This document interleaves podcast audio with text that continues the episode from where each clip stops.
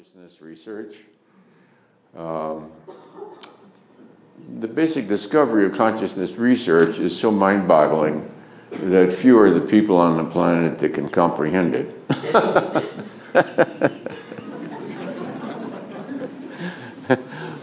the only criticisms we've ever gotten about the work were from people who are completely unable to comprehend it. we never got a single complaint that calibrated over 200. Can you imagine that with all the books and all the videos and all the lectures? Not one single complaint that calibrated over 200, you know? Uh, it is mind boggling.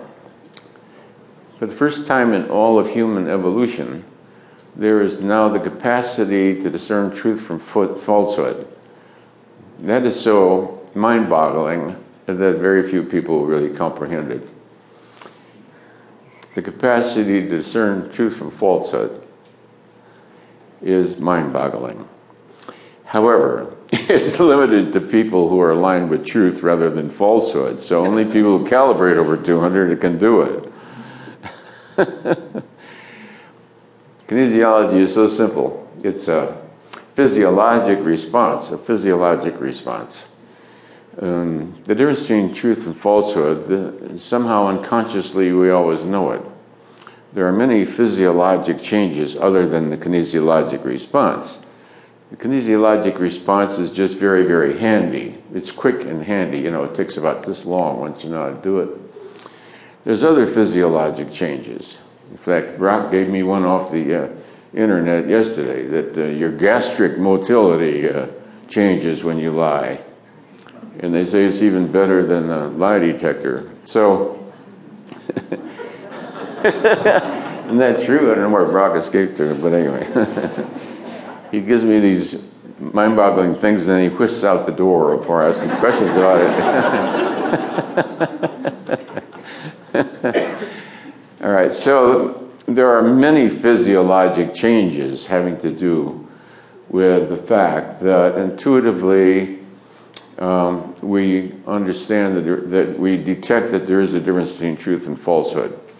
The kinesiologic response, uh, response is just good for research. There's many other reflexes.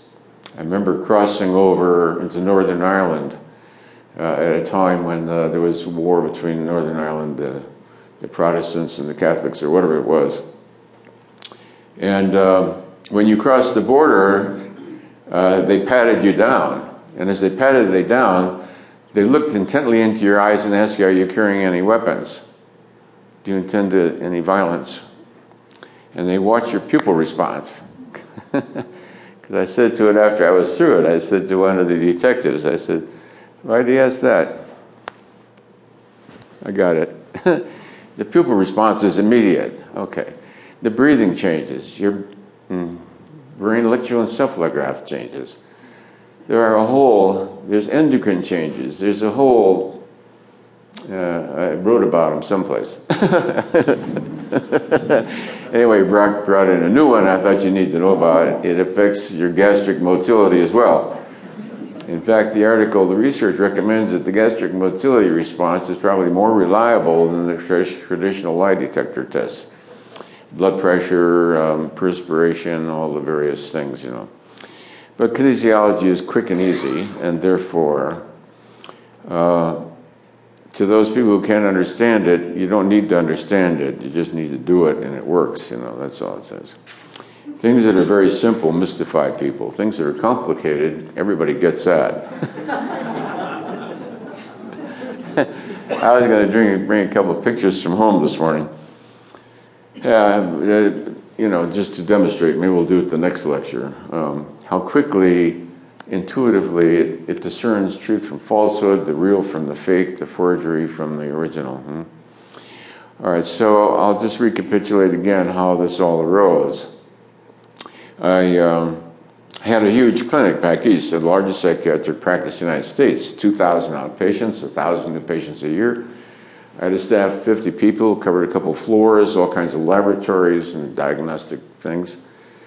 10 channel Grass electroencephalogram. We did five hour glucose tolerance tests and we did the electroencephalogram every half hour uh, because so many things uh, were incurable.